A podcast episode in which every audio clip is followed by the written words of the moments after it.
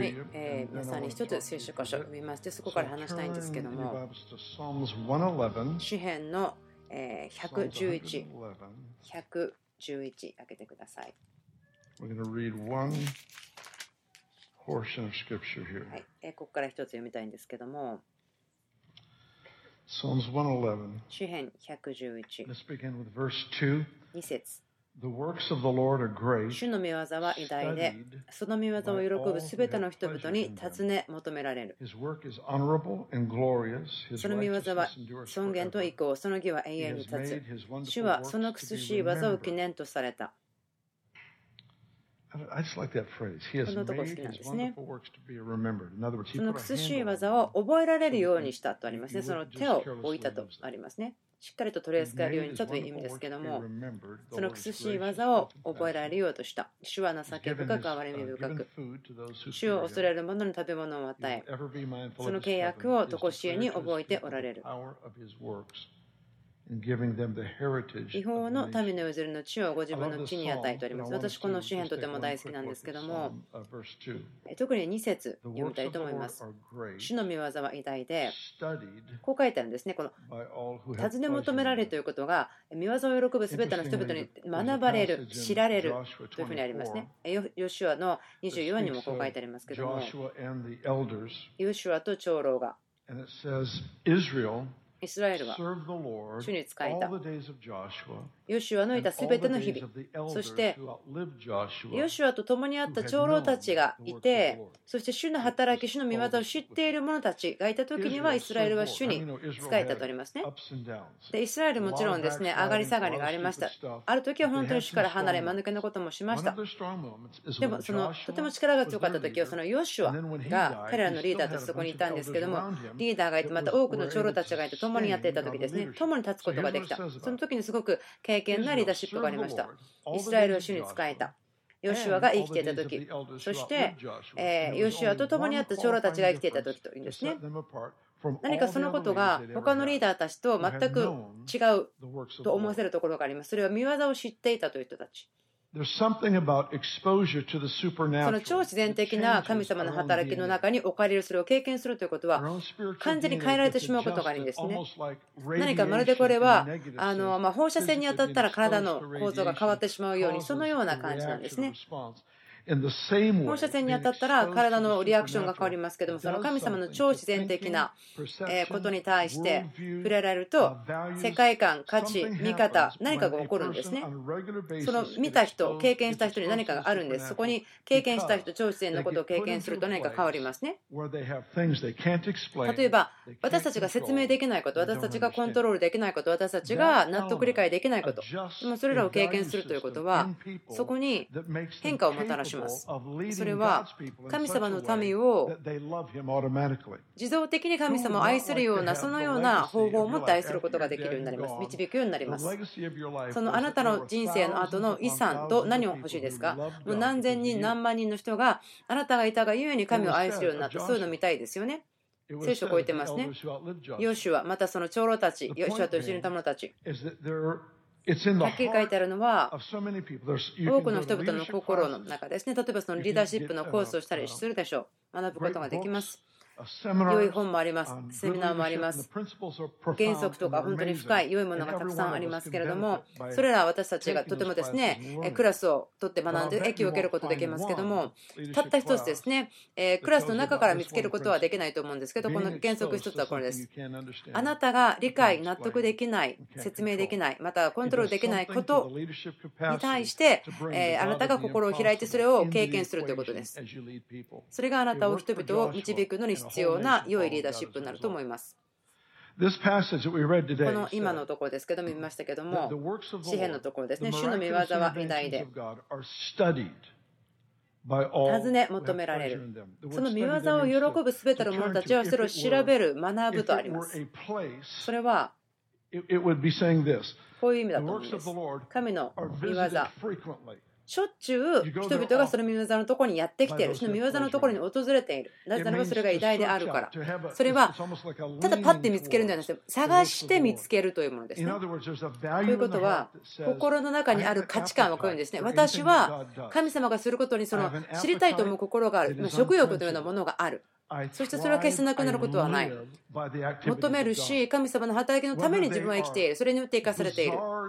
ですから、時々それが超自然的な働きで馬鹿げてるようなびっくりするようなことからもあるのかもしれない。そしてまた普通であるように思える超自然なことであるかもしれないけども、馬は戦いのために準備されるが、勝利は死によって与えられております。でそれは主が自然のものを神様の結果をもたらすために使ったということですけど、また反対の方には私たちもいますね。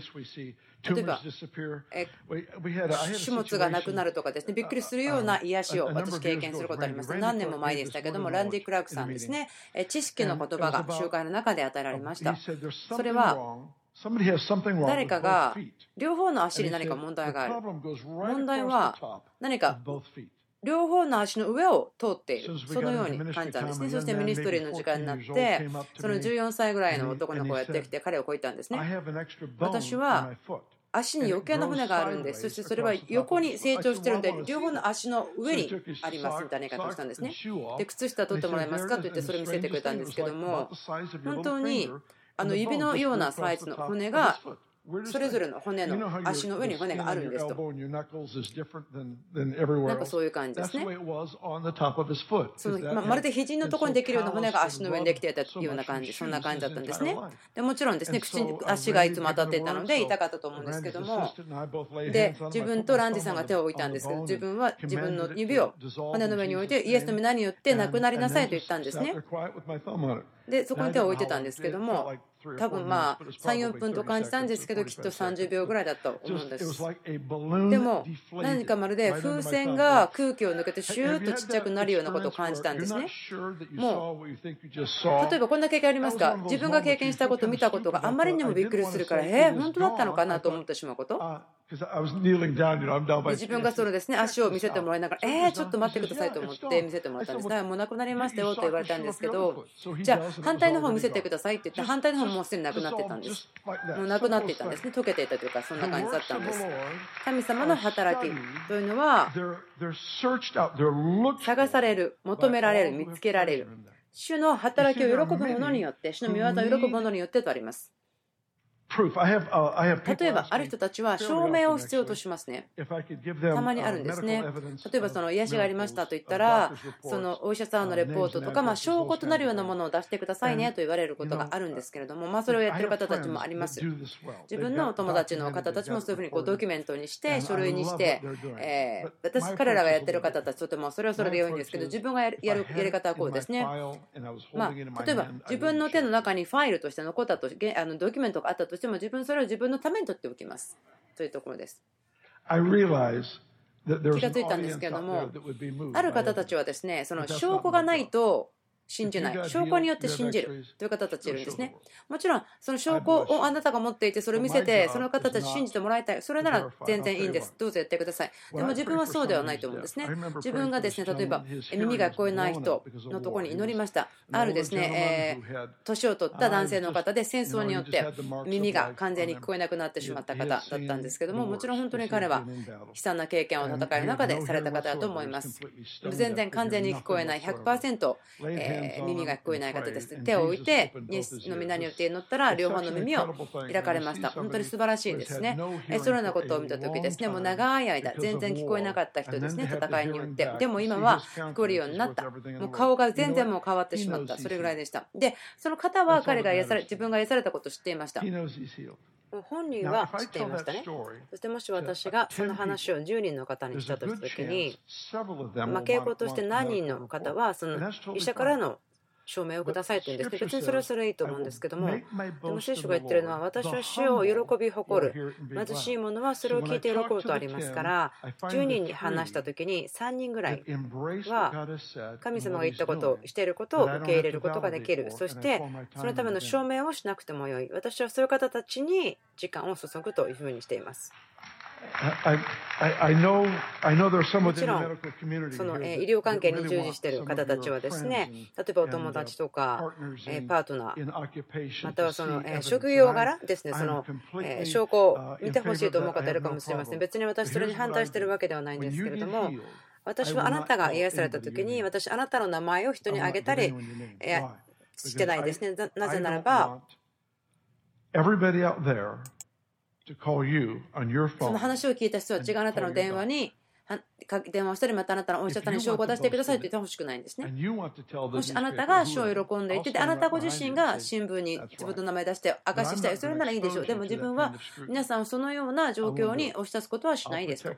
私、皆さんの名前も守るし、お医者さんも守るし、関わってきたことですね、自分が祈った人たちに対して。まそれが一番言いたいことではないんですけど、一番言いたいことは、主の見業というのは、すべて喜ぶ方たち、その見業を喜ぶ人たちによって学ばれる、探される、勉強されるといったことですね。あなたが自分の頭で理解できないこと、でもあなたがそれを見たり経験したりすることによって、あなたの能力ですね、キャパシティを変化させていきます。旧約聖書の時に、えモーセが与えた立法がありましたけども、それどのようにして神様に働きかけるかということ、それは、と言われていますね。モーセの幕屋というような話として言ってますけども、大体普通は予言的な、えいろいろなシンボリズムとかがありますね。イエス様ご自身であるということで語られますけど、今日はその話をするんではないんですけども、その自分が言いたいことはですね、ある家具があったんですね。その契約の箱がありました。箱ですけれども、えー、聖書にありましたけども。そして木の箱でしたけども、そして木で覆われていました。そして、えー、セラビムというのが金で作られてですね、お互いが顔を向き合って、その上に置かれていました。そして羽が広がっていて、その箱の四方にえリングがついていました。そしてその輪っかのところに、え棒を通して人々がそれを背中に語りですね乗せてその祭司の方たちの、え乗せられて進んでいきましたけどもそして神様の臨座が来た時に止まったんですね。その契約の箱。そのケルビムの間ですけども、それは憐れみの御座と呼ばれていました。その箱の中には3つのものが入っていましたけれども、これはその契約の箱という名前ですけど、またその証の箱とも言われてました。とても興味深いんですけど、えー、出エジプト記ではこう言ってました。主は証と呼ばれると。その証という言葉のその、え一番最初の言葉が大文字化されていましたからそれは名前とかに使われたんですねですから証というのも神様の名前だったということです。でそこに、えその契約の箱があって中には3つのものがありました。神様が命じたことですね。入れてください、入れなさいと命じた。一つは、え10回ですね、石に書かれた命令です。興味深いことに、その、え10回のこともその証の書かれた板というふうに書いてるんですね。なのでそれは神様の証であるからですね。2つ目はマナが入っていた壺でした。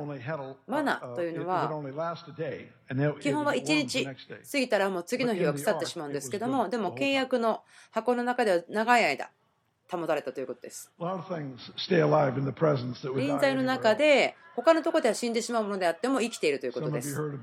ある方たちですね、聞いたことあるかもしれませんけど、私の妻がですね、ある植物を持っていました。自分たちの祈りの家があったんですけど、教会にありますけど、その中では、普通はですね1年のうちの何週何ヶ月かしか咲かないんですけども12ヶ月ですねずっとですね咲き続けたそのような結果がありました。臨在の中では特別なことがあります。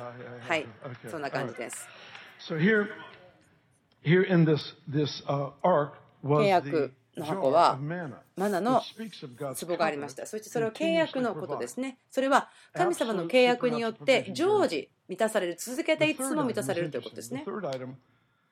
表しています。3つ目は、えー、アーモンドの枝でした。ちょっと変わってるなと思うんですけれども、この、まあ、使われた時ですけど、イスラエルの中に多くの、えー、部族があって、その再就職をしたかった人たちがいたんですけども、アロンがやってたんですけども、多くの人がやりたかった。でもその油注ぎがアロンにそれをするようにした、また証明をしたというふうに言ってるんですけど、その、えー、ヘリテージだったんですね。あなたが誰に手を置かれたかでもなくて、どんな学校に行ったかでもなくても、その油注ぎがあなたをそれでやってくださいということを証明するとになっています。その神の霊が私たちの上にあることによって私たちをその祭司として使えるということ、株の下に置かれて使えることをさせますけれども、この時代ですね、アロンのポジションが欲しかったんです、多くのリーダーたちが。で、えー、もうすでに何かしなさいと神様に言ったんですね。すべての12部族1つ分ずつにそのアーモンドの枝を取りなさいと。置いておきなさい。私の前に置きなさい。臨在に置きなさい。そういうふうにしていたんですね。で、明日帰ってきなさい。そしたら見なさいと言ったんですね。で、次の日に帰ってきたら、えー、切ってありますから、11本の枝は死んだままでした。でも一つには、えー、芽が出ていて、つぼみが出ていて、花が咲いていて、また実ったアーモンドが出ていたというところです。4種類のステージで実がなる、そんな状況になっていました。その死んでいた枝でしたけど、神様が使いたかったその権威の場所に咲かせたんですね。神様の順秩序、それを表しました。神様の神様の思い、そして神様の契約、そして神様の秩序。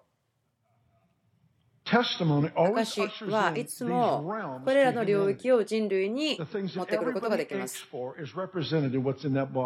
の中にあったものをみんな経験したんですね。11の部族を見ました。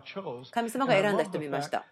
私が喜んでるのは、そのリーダーシップの油注ぎを蘇らせたときに、この4つの身をならせるというプロセスを教えてくれたということですね。私、すごくリーダーとしてそのことで喜ぶことができます。なぜならば、自分がいつでも成長して次の領域に進むことができることを知るのは、もうここまでできて、これで完全、いつも完全でなければならない、そうではないんですね。そのよみがえりの命がこれらの領域でなければならないということですね。それはある分野は実がなっていて熟しても、でもあるところは今花が咲いている、そのように違って良いということです。アロンと彼の部族に対して攻撃をしてしまったような。そのような人たちがいますけども、こういうふうに言ったんですね。こういう思いがあったんです。ちょっと待って、神は私たちみんなと一緒にいるんですあなたとだけじゃないでしょ？反抗というのは、その正しい神学の裏に隠れることがよくあります。こう言いましょうか。反抗する思いは、真理を間違って使うというところに隠れています。アーメンですよね。良いポイントです。So here, back to the ark. はい、契約に戻りましょうね。ダビデはこの契約の箱を牛のえー、車に乗せて、でも、人が作ったものの上に主の臨在はとどまらないということを見つけました。契約の箱、神様の契約というのは、祭司たちの方の上にしかとどまらないんです。人が作ったものではなく、組織でもなく、臨在というのはそれらの上にはとどまらないんです。悪いものではないですよ。でも道具なんですね。建物なんです。道具です。臨在は人々の上にとどまります。契約の箱がありますね。またその、えー、証の箱とも呼ばれていますけれども、その上には憐れみの座があります。先週の日曜日、あるビデオを見ましたけれども、ある女性がですね神様の素晴らしい働きですね。証ししました。長い間麻薬中毒者でしたけども本当にもう人生のライフスタイルとして最低最悪の状況でしたけども主があがなって状況を変えてくださった方ですね。素晴らしい働きでした。ですから皆さんは素晴らしい証神様の癒しの恵みそして回復するその女性の人生ですよね。で今その方を見たらそのような覚悟があったとは分からないでもそれぐらいも本当に回復した方を見ましたね。ということは彼女が証を持ってきてくれたということです。ここに。She brought the Ark of the Covenant, その契約の箱を、証の.箱をあなたの人生に持ってきた。でその上には、憐れみの御座があるんです。すべての証というのは、あなたの前に持ってこられたもの、そこにはその憐れみの御座があります。例えばあなたが10人の人いるところに行ってその証をしますね。でいますよね。目が見えなかったが見える、その聞こえない人が聞こえるようになったとか、そのえ麻薬中毒から完全に自由になる。でも全ての人がそれを信じるわけではないでしょ。でもそれはそれでいいんですよ。例えば2人の人が、あ、本当ですか、あ今、自分の息子も今、麻薬で葛藤してるか教えてください、そうこう書いてます、心の謙遜なものは、それを聞いて喜びますとあります。でも、その心がへりくだった人たち、受け取る準備ができている人たちを求めてください、探してみてください、神様の憐れみの力がありますから、それが証しがすることですね。証はその憐れみを持って人々に働きをします。人々に触れていくんです。覚えていくことですね、細かいこと。その起こったことに対してその良い証ができるようになんか大げさに書かないようにでまたその忘れてしまって減らさないようにしっかりとその証書いておきましょう。細かいところまで聞いて人々に話しましょう。この部屋の中でいる方たちで肉体的に癒しを受けたことがある方。そのまあ奇跡的な癒しを受け取った方、ど手を挙げてください。もうびっくりしますね。これだけの方がいます。本当に驚きます。手を挙げ続けてください。はい。何人の方が？解放された？とか、何かその中毒的なことから解放されたという方は手を挙げてください。また何人ぐらいの方が。あなたの結婚が癒された。あなたの結婚の中に癒しの奇跡を経験した方。驚きますね。本当にびっくりです、この状況、この結果が。私、ずっとこれもできますけど、本当今の状況だけでも、すごく驚いています。もうですから皆さん、私の経験をあなたが話す必要はないんです。あなたがストーリーを持ってますよね。あなたがその証を持ってますよね。この離婚で満ちている社会に対してどのような証が必要なんでしょうか？別にそのがんの癒しが人々を励まさないわけではないかもしれないけどもあなたがそのあなた自身からその砕かれたパンを持っていって.あなた方が今その苦しみの中あってるのも分かるし自分は神様を見たし神様を経験して自分これで癒されました神の癒しの恵みが回復してくれました私の結婚をとでそのあなた自身のその?砕かれた人生を渡すことができますね。そしてそれが素晴らしく美しく。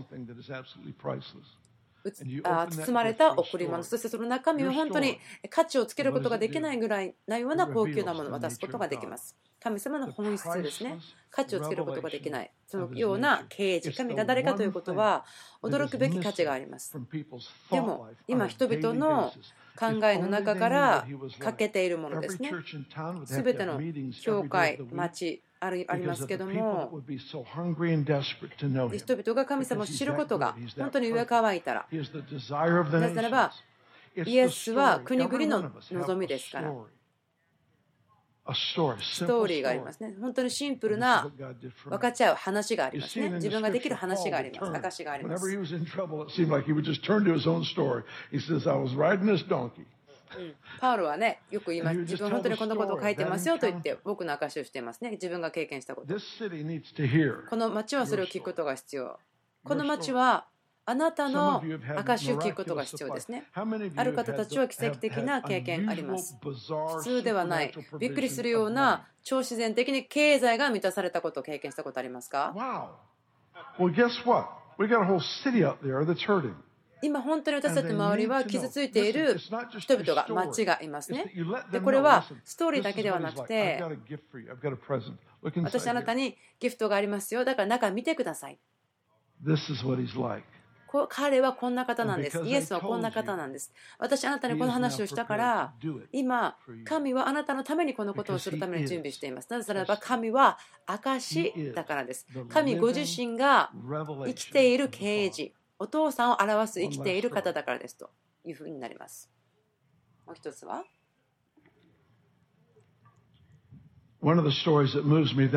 私がすごく感動した話なんですけれども、えー、まあ去年ぐらいだったんですけども。これから話しましたね。何回も話してると思うんですけども、その、え会員の女がイエス様の前に連れてこられたというふうに言ったですね。とても自分が心動かされるところは、イエス様が言ったのは、自分は父を犯すために来ましたよと言ってますね。前に話しましたよ。なぜイエス様が、えー、唾を吐いて泥を作って目を癒したら、したんだと。で、それは父がやってることだからだと。でこの女の人が、会員の場で捕まえられてイエスの前に連れてこられましたけれどもその宗教的なリーダーたちによっても捕まえられてもう石投げる準備できてたので喜んでですねこう裁いてこの女を殺してしまいと思ってたんですけどもでこの女性をイエス様の足元に彼らが置かれたんですね。そしてイエス様は女が床になんかこう投げつけられたところの横で書いていたんですね。何を書いてたかわからない。地面に何かを書いたけども何を書いてたかは分からないんですね。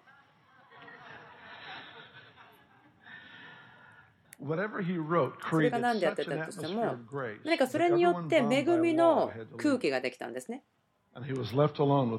そして最終的に人はいなくなってしまったので、イエス様とこの女性が残ったんです。イエス様は憐れみを見せましたね。その彼女の罪を定めたのでもない。イエス様は決して罪を定めないですから、何が起こったんでしょうか？Instead, he writes in the sand, everyone with the stones in their hands, they drop the stones. でもその書いていたことで人々の石を地面に落として人が一人一人去っていた。それは天のお父さんを表していたということですね。何でしょうか？これは天のお父さんと娘のこのお父さんと娘の時間があったんです。イザヤ書は言ってますけど永遠の父であると。この部屋の中にいるすべてのお父さんですね。皆さんお父さんならば、そして自分の娘がこのような問題に遭ってしまったならば、私にとって他の人々、何億人の人が自分の周りで何を言っても関係ないと。なぜならば、これは回復の時であるから、お父さんと娘の回復の時になるからということです。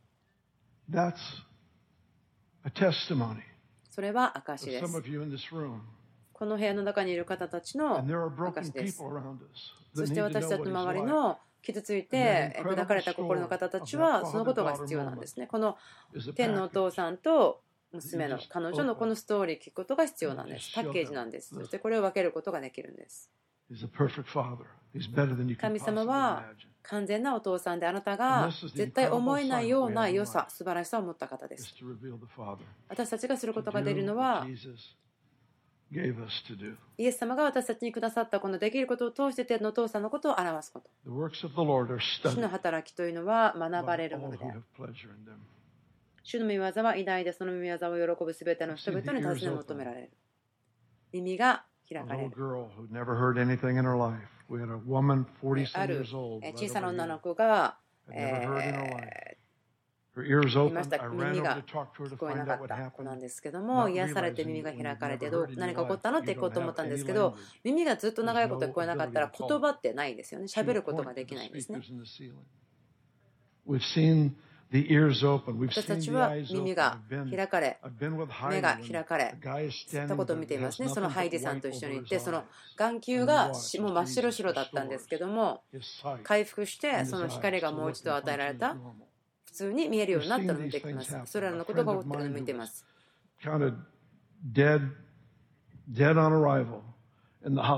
例えば私の友人はですね病院についてきた時にはほぼ死んで到着したんですけど何週間か前に予言的な言葉をある人を受け取ってました。